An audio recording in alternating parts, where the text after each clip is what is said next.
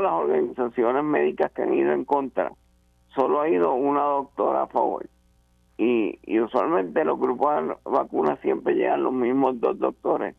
La doctora llevó una ponencia de cuatro páginas, tres o cuatro páginas, mientras las otras han tenido múltiples páginas, referencias, etcétera. Cuatro páginas sin referencia, había que creerle porque ella lo decía.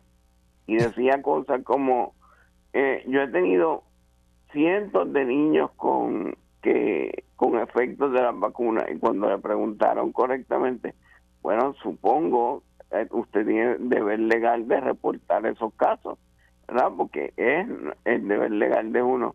Ah, yo no tengo tiempo. Eso dijo la doctora.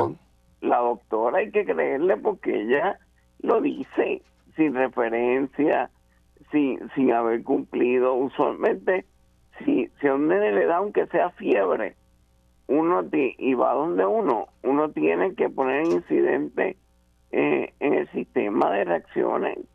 Y entonces ella supuestamente dio cientos correcciones severas y no tienen tiempo para subirlo. Claramente no es verdad.